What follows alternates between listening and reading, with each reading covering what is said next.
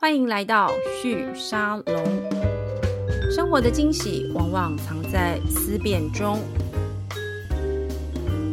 Hello，各位旭沙龙的听众朋友们，大家好，我是主持人玉宁。今天的这一集，其实我已经期待超级久的，而且可能已经邀了一一年吧。没有啦，不是他不理我，是我们一直在找适合的时间，这样子。我们欢迎绿藤生机的共同创办人暨执行长郑涵瑞 Harris 来到我们的节目。Harris 好，大家好，我是 Harris 郑涵瑞。好，我们今天这一集录得很不顺利，因为开场我跟 Harris 两个一直在看产品，然后我刚刚一直跟自己说，我千万要小心这一集不能变成那个就是商品代言人这样子，因为我其实是绿藤生机的长期爱用者，可是最妙的就是刚刚 Harris 跟我讲，我才知道，虽然我对这个品牌很有很有感觉，然后也很一直用你们的油，特别是奇迹辣木油，我用很多年了，可是我其实也没那么熟，你们到底有哪些 skill？然后他他刚在节目前面为什么耽搁？这么久，就是因为 Harris 在跟我介绍他们有些新的东西，对，然后你知道就变得很尴尬，就是一方面要叫他来谈创新跟企业管理，但同时我们两个一直在讨讨论这个商品它的效益是什么。那呃，今天我觉得我们看我们的时间能够跟大家介绍多少就是多少，我会记得提醒我自己不要一直问商品，我们还是要回来谈企业经营，特别是。我今天特别想要请 Harris 跟我们聊品牌，嗯，对，我觉得你们家的品牌经营模式真的太特殊了。对，那我跟绿藤生意这个团队其实认识非常久，从他们刚刚创业二零一零年的时候，我就知道这个品牌了，因为那时候我就在跑线了嘛。然后你们那时候的产品跟保养一点关系都没有，对，对，你们其实在卖芽芽菜的，对不对？对，那个芽菜刚听说还在、欸，还在啊。好，我一定要帮 Harris 解释一下为什么会有这个。反应，或者是如果跟我一样是绿藤生机爱用者，我身边其实有很多这样的人。嗯、大家可能有些人可能不知道，其实绿藤生机最早是从卖芽菜起家，是对，然后应该是卖了两三年，是不是？后来转做这个油的保养品。其实不是这样，你看，没有没有，我觉得没有，我觉得玉妮这是一个非常好的一个问题。就是我觉得我们今天只要聊一点品牌的话，就是我我觉得绿藤在品牌有一个学习，对，就是其实。我们自己是谁？我们自己觉得自己是谁根本不重要，是消费者觉得你到底代表什么？你是谁？其实比较重要。其实绿藤是二零一零年创立，然后我们其实卖活的的就是芽菜，对，就是像青花椰苗啊、紫高丽苗这样的一个芽菜开始。可是其实从二零一零年到现在二零二三年，我们从来都没有放弃过。就是芽菜一直在，对不对？一直都在。只是对我这个消费者来说，你们在某一年在我脑袋里突然置换成保养品品牌，对，而且还没有那么快哦。嗯、是，其实我们是二零一三一四年的时候，嗯，就是推出，就是一开始四款，就是清洁保养品，嗯，然后大概到假设你是一零年到一四年左右认识绿藤，你大概会觉得绿藤是芽菜品牌。那个时候以那个产品为主，对对。然后假设你是一四年，然后到一六一五年那时候认识绿藤的，你会觉得绿藤是洗发精品牌。大概就是一四年大学毕业开始有钱可以为自己保养的那一群人都会觉得你们是洗发精，对不对？然后一四年以前毕业就觉得哦，绿藤就是一个卖芽菜的农产品公司，是是是。然后你是一五年以后的话，大家就觉得是保养品牌。可是这些有一些东西是有意识下操作的结果。怎么说，应该是说我们在创业的过程中，我们真的有发现，其实消费者对于一个品牌来讲，他的心智没有办法承受太多东西。你是说他对一个品牌，他到底连接什么商品或服务的感受性是没有办法跨太多的？不太容易。就是你像你现在想到 Starbucks，你还是想到咖啡。对。然后你想到 Levi's，你还是想到牛仔裤。可是我们假如说你想到就是你想到统一代表什么的时候，就会有超商，还有食品工厂，还有对，有点说不出来。可是其实统一包含统一面包、统一多多、统统一的东西，其实有好像二十几个品牌。OK，对，所以就是就是因为假设我们做品牌延伸的时候，嗯，我们就就品牌延伸，就是说我拿同样一个东西去复制到不同的品类上的时候，对，其实消费者比较心智容易混淆。OK，对，然后我就觉得这这个是我们常，我们什么时候发现这件事情？呃，我们一零年到一四年都就是，其实我们创业第一天，嗯，我们就想做好两个东西。OK，一个是我们想让吃的东西有新的。更健康。然后的蔬菜的一个选择，对，所以其实我我还是要我，因为我猜我的节目，嗯、应该有些人真的不知道那个芽菜，有有机会是不晓得的。哦、我要再强调一次，那个芽菜真的很酷哦，就是你把它买回家之后，它还在长哦，真的真的真的。你要买回，有点像那个买那个芒果有没有，嗯、或是洛梨，对，回去放一下，让它熟一下。现在有一个叫一寸咸，就是那个品牌，现在现在我们的名字对换了一个品牌名叫做一寸咸，嗯哼，对，大家可以 Google 一下，一寸 就是。一寸两寸的那个量化的寸，然后鲜就是鲜食的鲜。对，那哎，这样概念是我这样我懂哎，因为它真的就是一寸哎，就是一盒，所以它真的长得跟之前一零年那个时候的概念基本上是一样的吗？又有新的东西，对，你先讲一下这个好了。要讲一下，你你简单讲一下，因为我觉得你们团队的选择，这个是我今天在节目里我非常想要去把它挖出来的，你知道吗？因为你们老实说有点神秘，你也没有那么长寿房。你看，我约了一年才约到，顺便抱怨。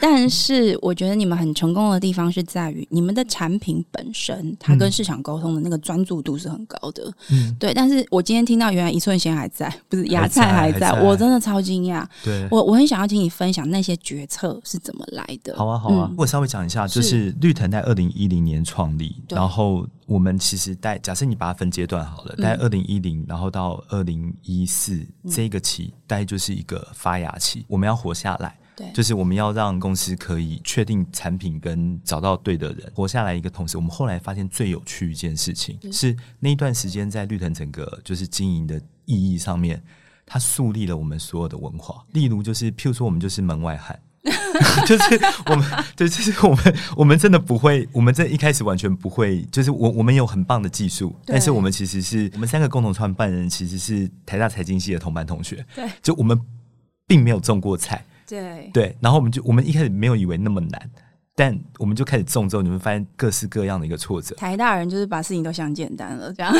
因为因为我自己也是，我觉得我觉得我忍不住想要稍微讲一下。我觉得对对，我觉得有时候可能会以为 做起来，以为他好像看到就是那样做的，但你开始做就发现没有，有很多隐藏性的东西，太多问题。对，然后所以其实早期的时候，我们根本不知道我们的产品到底要怎么样可以好，就是那时候包含就是不知道怎么种。然后就怎么它量产的时候，我们不知道怎么做。然后老实讲，我们就以为就是因为我们的那个菜的养分，基本上营养程度是所有你市售蔬菜基本上没有几个会比我们高。是我知道，那时候我有看，我就觉得哇，好惊人哦。对，然后我们就觉得啊，营养这么高，嗯，怎么会有人不想吃呢？老实说，我跟你说，你们在记者会的时候有这样讲过，然后我内心 当时。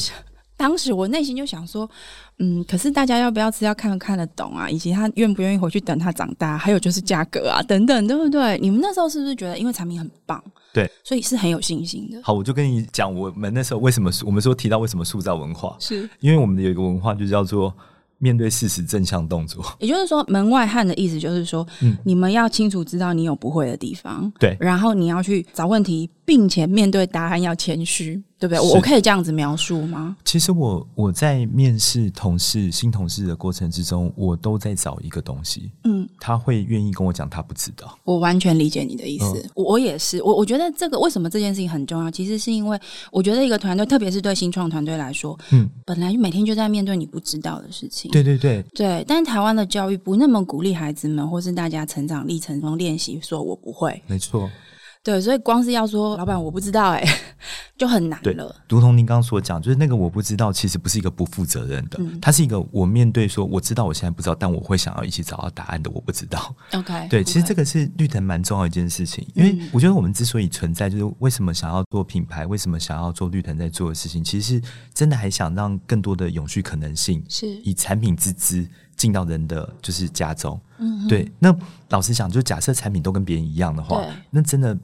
不是我们很想做的事，就不必做了。对，那你在，你对，对啊，就不必做啦。就是你看，假设今天你们续时报跟别人都一样的话，嗯、不用的啦。对，是你有发现，我们很努力的在寻找一条新路，但是我必须说，找新的路不容易。因为我以我们自己来说，其实我们到目前为止，我们都还每天回头检讨自己说，虽然我们认为条列式的这种呈现方式，它可以让读者比较快吸收讯息，嗯，但它有个风险，它会让大家觉得资讯量一下过大，它不一定好消化、好吸收。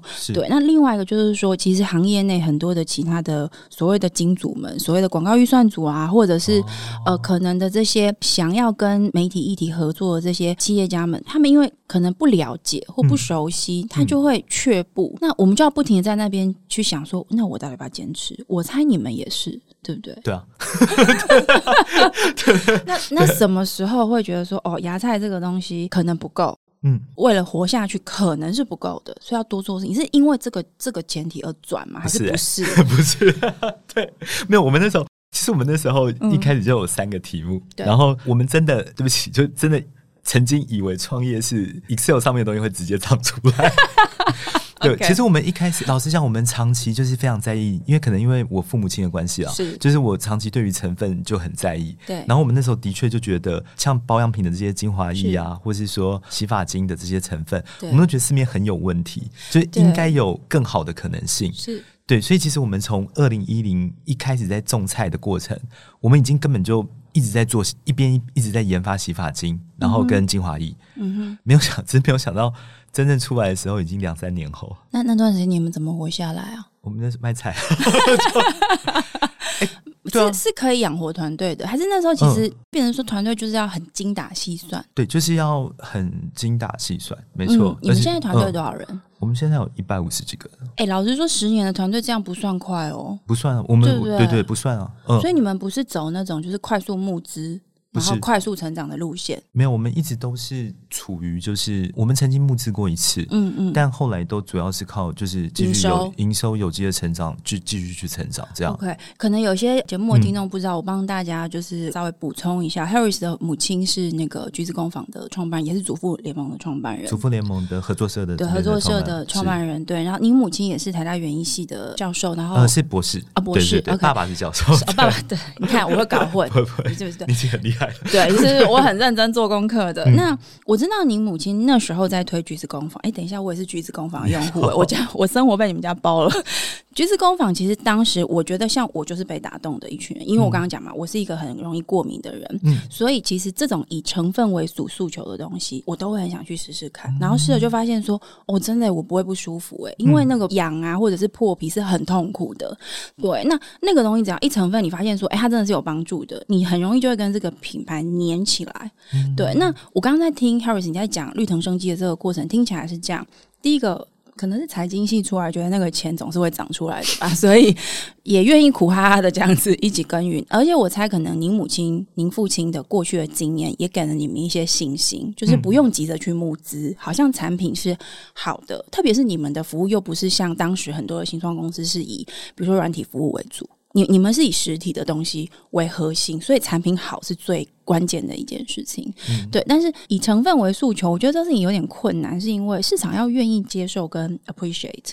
那你知道，像我这种皮肤极度敏感的人也没那么多啊。那你们怎么在慢慢？你觉得在什么关卡上你们站稳的那个脚步？我们那时候大概状态是这个样子，就二零一零到一二年，嗯、其实我们透过就是生鲜纯益良品。对对对，然后其实一二到一四年的时候，我去念麻省理工的 MBA，是对，然后一四年回来之后，决定就是我们要让公司成长成就是能够有稍微更有影响力。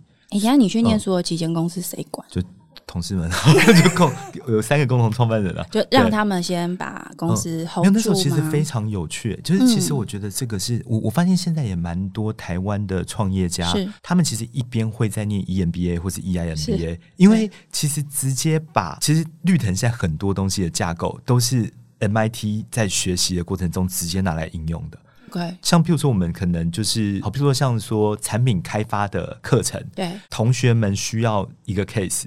就拿你来，报来绿藤的这个，对，所以顺便把 MIT 的那些很聪明的同学们拿来一起帮忙想，对啊，对不对？是啊，对，所以就像包含了就是有些产品的研发理念，然后或者是 pricing 定价，其实我在 MIT 都是直接一边跟 MIT 的同学同一个小队，嗯，同时间也跟让绿藤的资料直接拿来喂食给那边的课程。这真的太划算了。嗯、想想看，这些人哇，以后变成顾问要收钱的时候有多昂贵啊！这 这倒是真的，对对对？而且我觉得在那个过程里面，因为有 MIT 它的资源跟老师们的共同讨论，而且 MIT 我相信它有一个很重要的资源，嗯、其实也是包含它有很多的校友，是对不对？的资源也是非常非常广泛的。那这个经验，我觉得的确就像你刚刚讲，我们其实身边有非常多的公司的创业家、创业者们，他们同时的都爱念书，像我自己或者是我们访问过的很多的朋友，其实都是。他的确是你说的，我觉得经营公司是需要。一直精进很多的技能跟概念的，没错。而这件事情其实不需要一定要立刻，就说它不是切分的，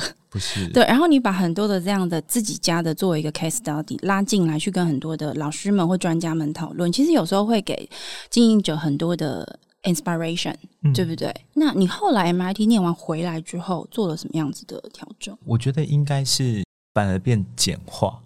就是，其实我在 MIT 收到最大的一个资源，很多是接触接触到永续的方面的，嗯，对，然后包含系统动力学啊，就是学习型组织的概念，在那边因为 MIT 的关系，我拜访了超多永续产品的创办人，哦、我就跟老我就跟老师说，我我我那时候就跟我的教授们讲说，我想要在亚洲打造有影响力的永续品牌，OK，可不可以介绍一些在这边做得很好的就是创办人？给我认识，结果天哪，天哪！我就才，然后隔个两个礼拜，我就可以去去跟近期代 Seventh Generation 的 Founder，然后就直接去开车开三小时去找他。嗯哼，那个那个是当初橘子工坊试掉的研究对象，是，对，是，就是，然后跟包含了什么美国 Honest Tea 啊，就是有一个后来被可口可乐收购，是。对，就是。连续有这种机会，直接接触到全美国那时候，但是很多 B 型企业，然后很多想用商业的力量来改变世界的一群创业者。嗯、那一段那那边的那个学习，然后包含了就是怎么样去把公司的使命去锁定在营运之中。是回来我我我基本上回到台湾的时候，嗯，就是第一个就是开始就是想就是稍微去改营运的一个模式，嗯、然后开始没有多久就开始准备申请 B 型企业。这些东西其实都是在 MIT 的那时候的一些印象，嗯，所以其实那个对绿藤生意这个团队来说是一个蛮重要的基因转变期，对或是演化期，对不对？是。那如果我们现在这个时间点，现在是二零二三年，我们回头定义过去的差不多应该是八年，五到八年左右的绿藤生机，你会怎么描述它？我会描述一四年到大概二零二零年左右是一个快速成长期。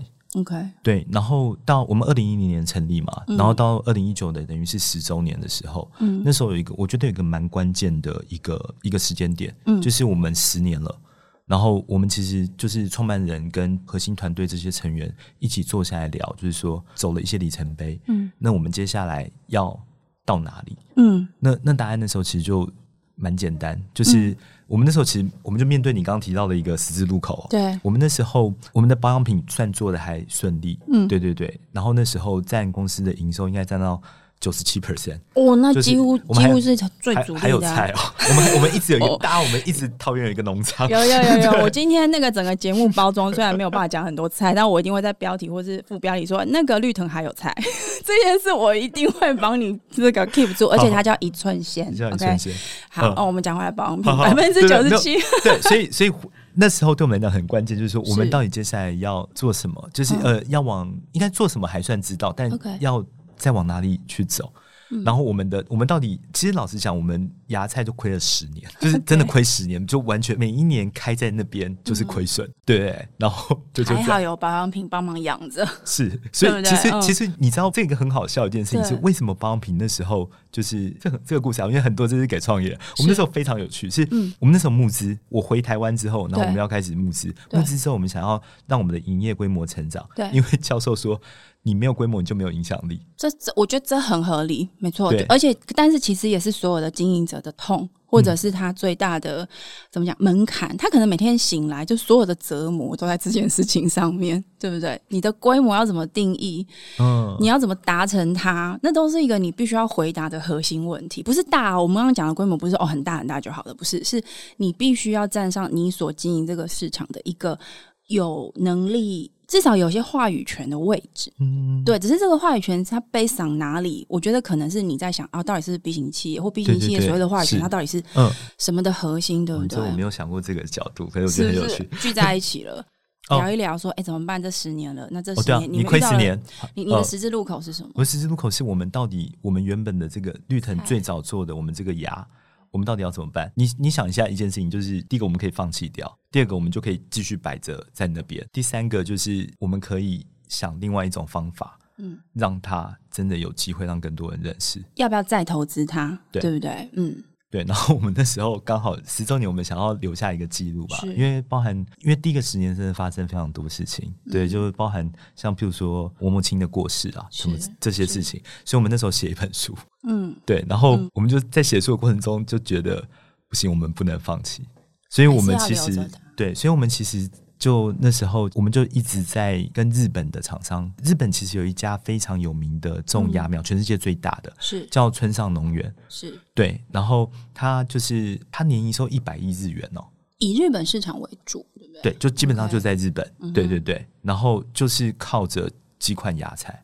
对，然后我们那时候就，因为我们就是说，我们想要跟你学你的技术，嗯嗯嗯融合绿藤既有的，就是生产以及技术，嗯，然后。怎么样让更多人认识这个东西？嗯、我们去，我们那时候就希望能够做这件事情。是，然后重新以就是一个新品牌叫一寸弦，在去年问世。那所以这个其实是二零二零年开始去想，然后找日本的这个品牌合作，就决定对，嗯、到现在其实那这样也工作了。两年呢才推出一寸纤，很难啊！整个农场还要改建呢，所以是 把他们的技术。我们那个在疫情间的时候，我们另外一位创办人还就是就搬去日本，对啊，就就是去日本学学怎么种啊。然后我们都说哦，你这个去日本可以就一个什么菜？他说我每天四点起来在就是对对，呃对，所以其实应该说，二零二零之后就比较往这个方向，就是多品牌的路。就是我们觉得我们我们应该要。绿藤的一个使命是让更多勇气选择在生活中发芽，所以绿藤这个核心，它作为一个 B 型企业，这个概念是你从 MIT 回来之后确立的，对不对？应该说，想要透过商业力量来做改变是第一天，可是第一我我我们创业的时候，嗯，没有。我二零一零年，对台湾大概没什么人知道 B 型企业，没有那时候，那因为我那我是看着你们，哎、欸，我是看着你们长大，这就好奇怪。但我的确是看着绿藤生机长大的。嗯、那个时候，我觉得 even 在媒体，我们都不那么的喜欢谈这件事，因为说不出口。对，就是你很难去讲商业价值在哪。对。连社会企业那时候都没有啊。对，然后社会企业后来转社会企业，对不对？然后大家就会说，不行，社会企业的重点就是要社会的这个公益，但是呢，它还是要能够盈利，讲可以要能够活下来，自给自足。可是我觉得你在讲这个 B 型企业，它又比社会企业再高一点点，它的这个商业性的要求，我觉得是更高的。嗯，对。但是它有个核心理念是说，如果我的理解是对的的话，我觉得还有一个很关键的就是说，你所有的在原本资本主义之下的这种生产流程选择。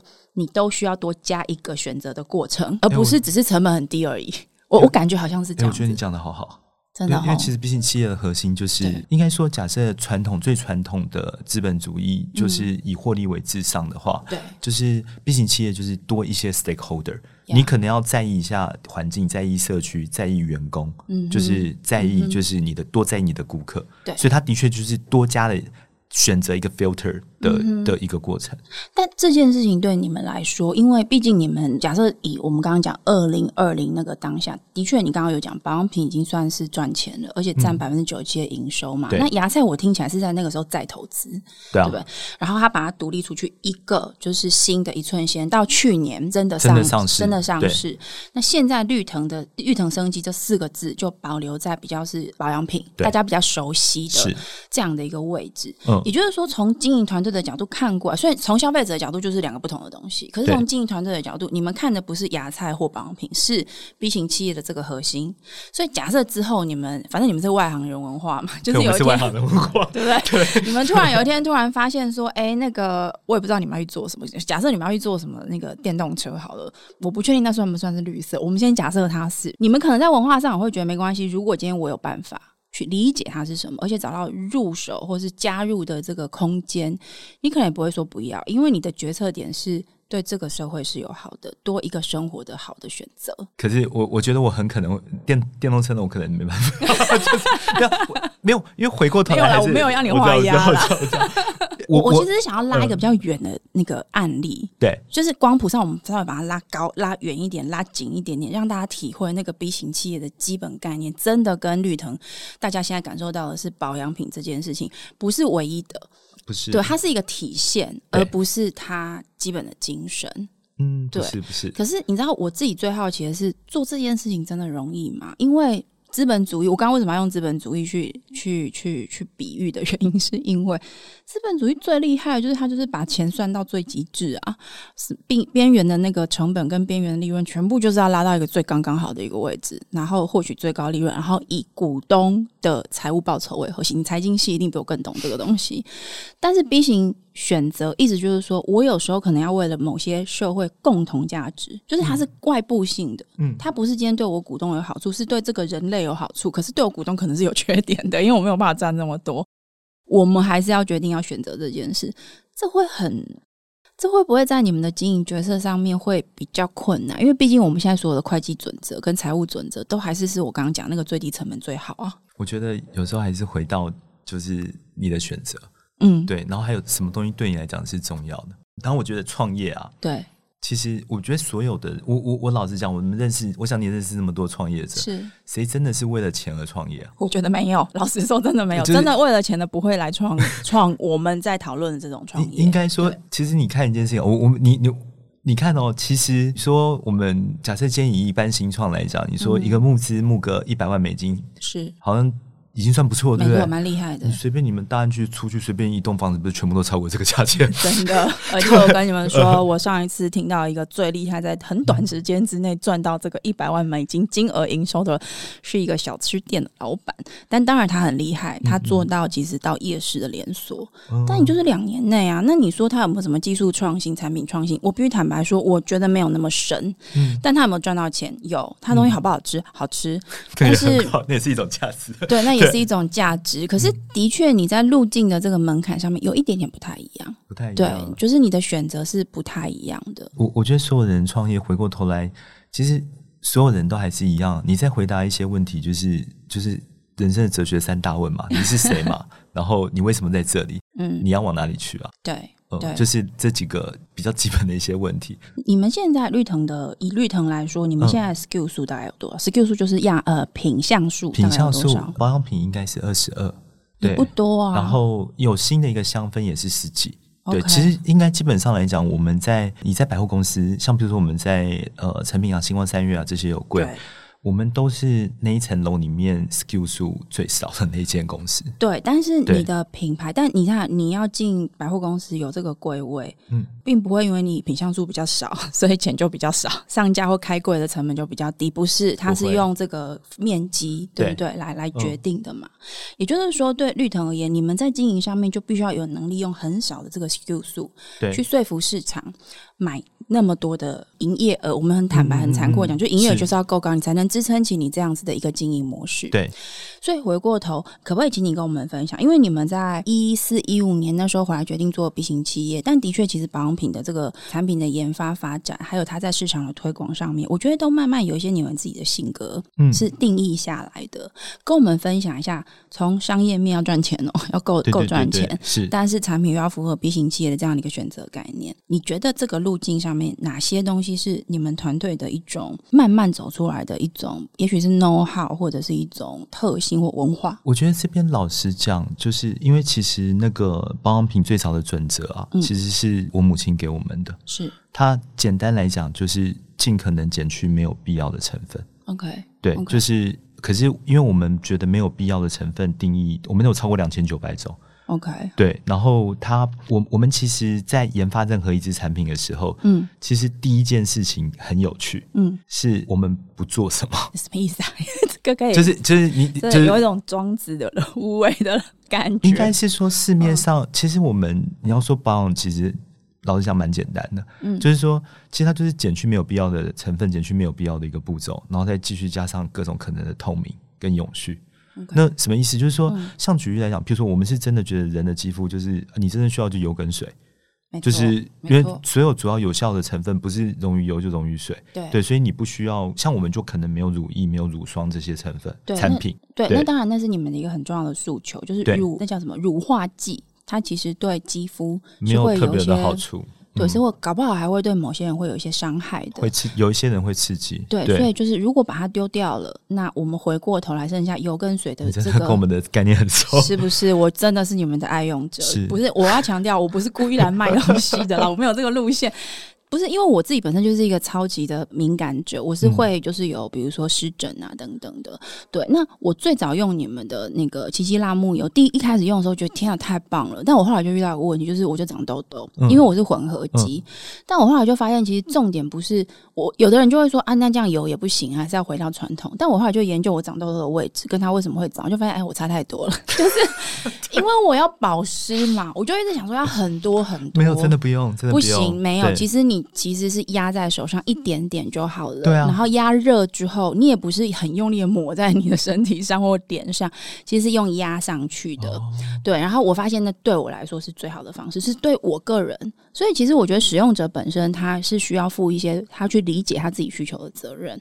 那为什么我会对这个事情很有感觉？是因为我就是很常去看皮肤科，嗯。然后你知道皮肤科医师每次都跟我说，你什么都不用买，你就买凡士林就好啦。然后其实凡士林就是一个非常好的油的封闭的，只是它相只是它它就是相对来讲去保护你外层。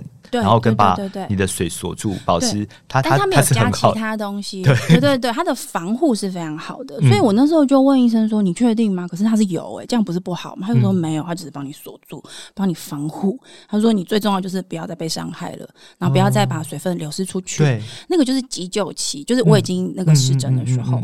可是你湿疹结束了，就它已经修修复回来的时候，你可以加一点点的保养，对对不对？比如说像我就是很容易干掉又混合。那我觉得后来为什么我很常用你们的东西，是因为我发现我真的对乳化剂过敏。哦，就是有有，其实不一定了。对，不过应该是说，因为因为老实讲。哦、很难说是不是？呃、因，为因为成分太多。对，就是其实无论是乳化剂，无论是精油，无论是香精，无论是就是防腐剂，都有可能，可能对不对？对嗯，对。对那、嗯、我觉得我用你们的东西过程里面，第一个我发现我必须要对我自己的肌肤用什么方式去保养它，嗯、我是有机会去尝试的。谢谢你。对，对，就是那是一个你需要对自己负责任。可是因为你这其实就是绿台蛮相信一件事情啊，嗯、我们其实相信就是当你了解越多的时候，对，其实你会需要东西是越少。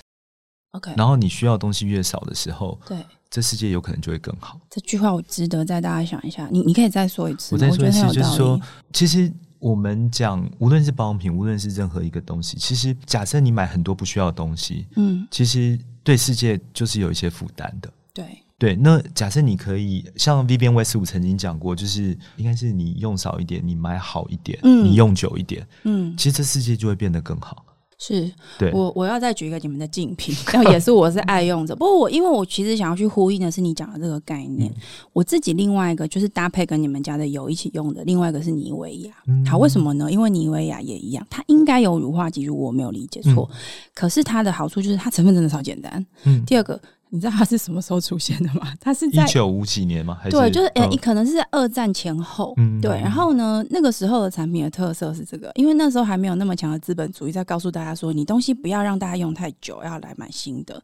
所以他们当时给的东西就是一个，你可以一直用，一直用，一直用，然后用很久它都不会有问题的。然后它的价，再来说它的定价还是相对便宜。嗯。但老实，我会去用这些东西，真的都是医生建议。就医生说你要用减法嘛，嗯、所以他就会说现在最简单就是这些东西，所以你最好是这样子用。他甚至会跟我说早上起来不要太过洗脸，把一些你觉得不舒服的东西稍微擦掉就好，因为你人人本身产生的油对是最棒的。对，那我想要呼一点就是你刚刚讲的，用少一点，但用好一点，嗯、但用久一点。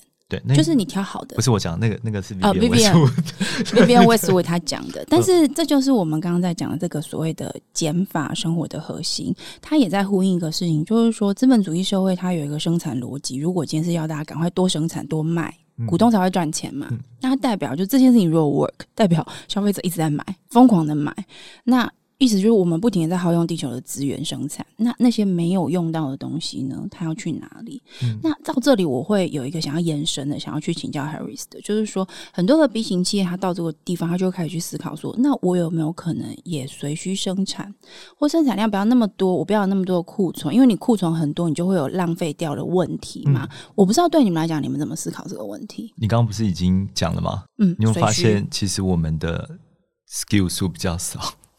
哦，所以这是一个关键，就你不要那么多原因也跟这个有关。对，那假设 SKU 数，就是绿藤在老实讲一件事情，是我们平我们的相较于同业来讲，我们毛利不算特别高，因为我们挑战了很多全世界比较先进的永续原料。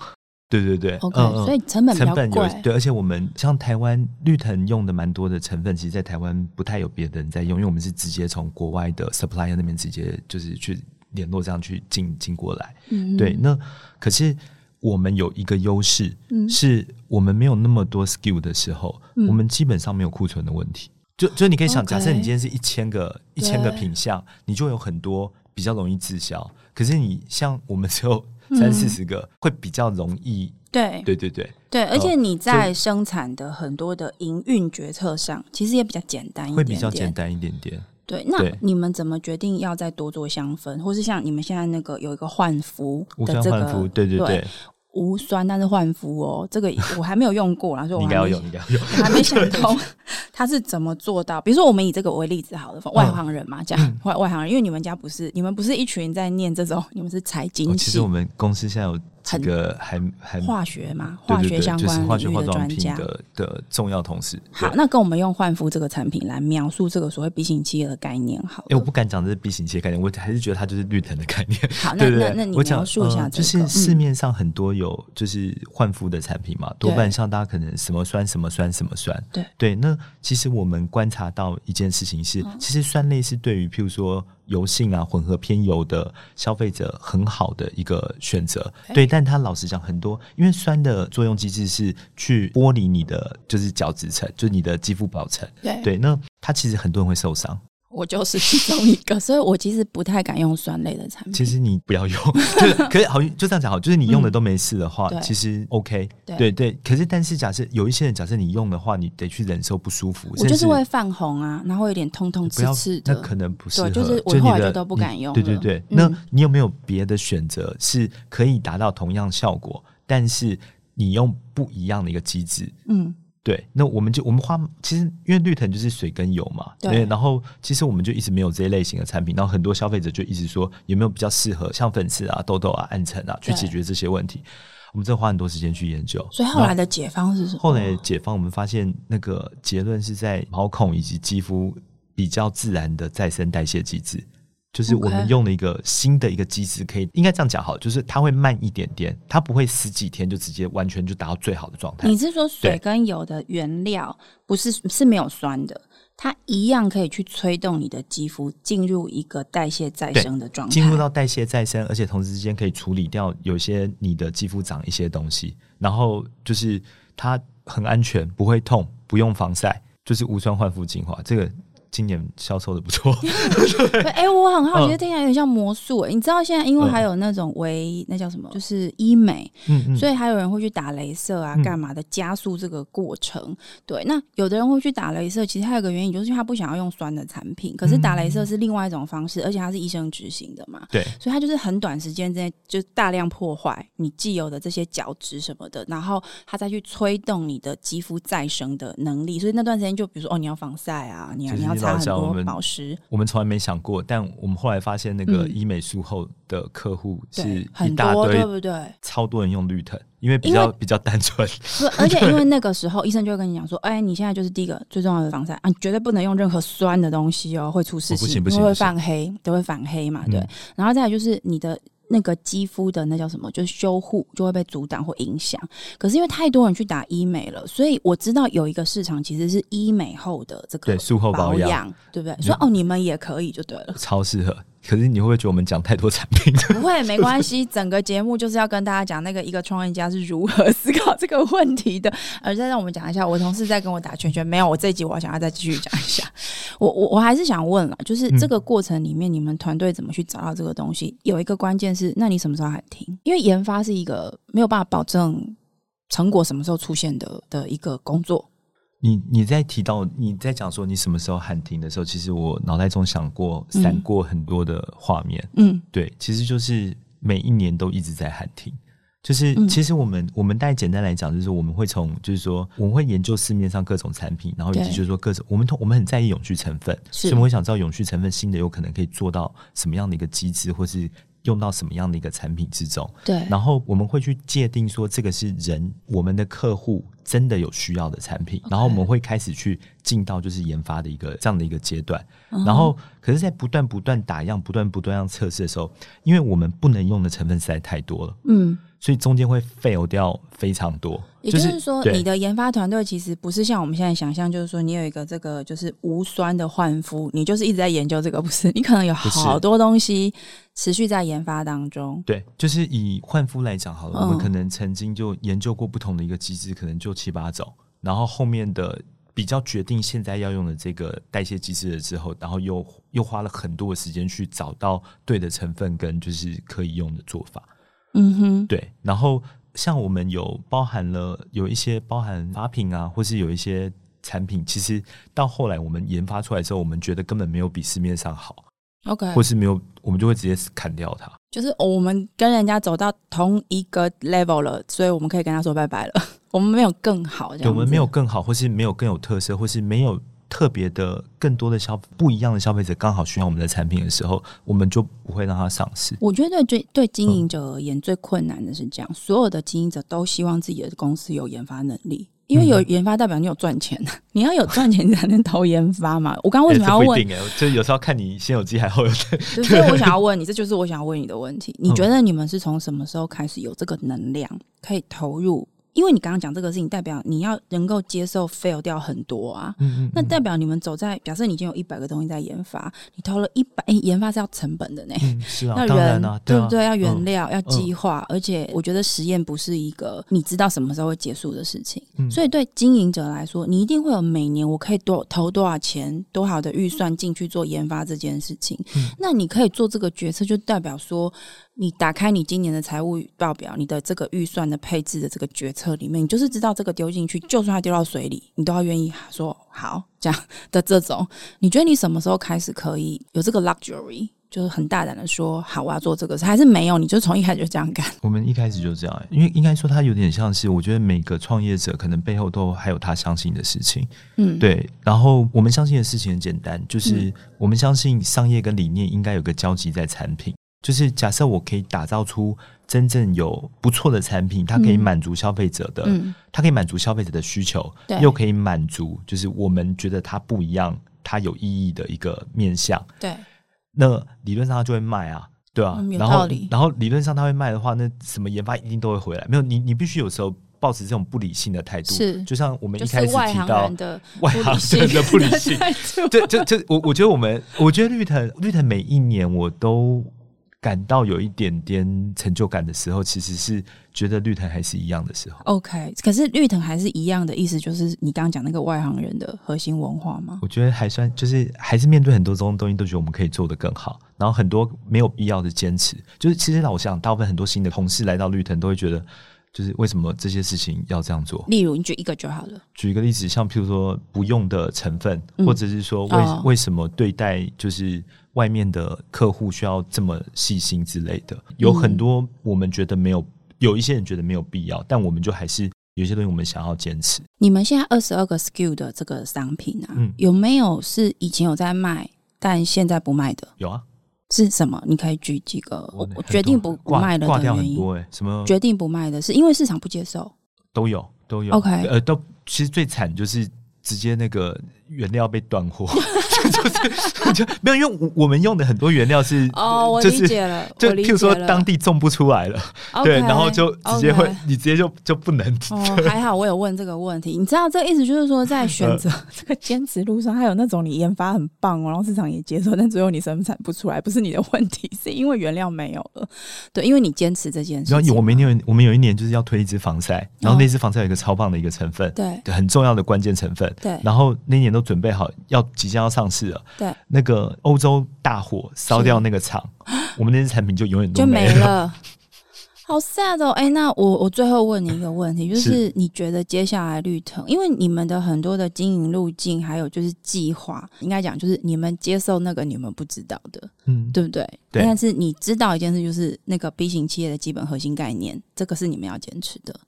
那如果我们用这个概念去往下看未来的，比如说三到五年，好了，你觉得绿藤它会走的路，或是你坚持一定要走的路，有没有什么是我们现在可以去预见？就是哦，绿藤可能未来两到三年会给我们这个新的面貌。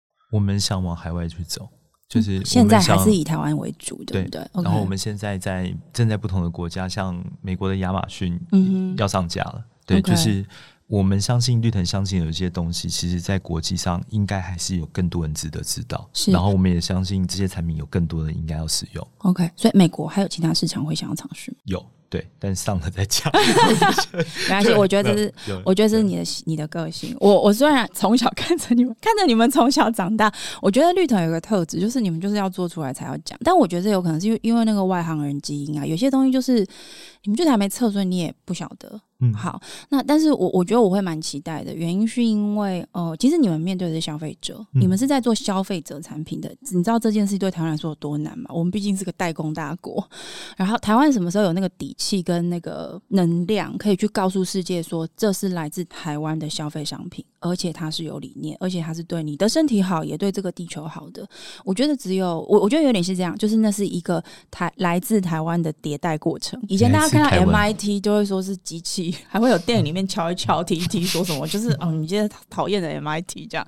但是我们什么时候可以走到一个时代，或是一个世代？我觉得我们这个时代的这些创业者，所谓的创新创业者，我们也可以走出一个我们自己面对国际市场的一个价值跟一个立场。我觉得也许绿藤可以呃先身先士卒，走 走出一个新的可能。我们会努力。好，谢谢 Harris 来到我们的节目，嗯，也谢谢大家今天收听哦。我觉得这样子，我觉得我对绿藤的感觉又不一样了，就是我会再继续看着你们长大。好奇怪哦，就是我我觉得这也是做这个行业的有趣的地方。好，那我们就希望之后有机会了，还可以再邀请 Harris 再来到我们的节目当中。那我可以预期需要一点时间，因为你要一直准备到你觉得 OK 为止。OK，谢谢啊，谢谢 Harris，也谢谢大家收听我们今天的节目。如果你很喜欢我们的内容的话，可以在 Apple Pocket 上面给我们五星评价，还有在各大平台按下追踪。也欢迎在 Instagram 上面搜寻 Sunrise Medium Podcast，追踪更多我们关于节目更新的消息。我们下一集再见喽，拜拜，拜拜。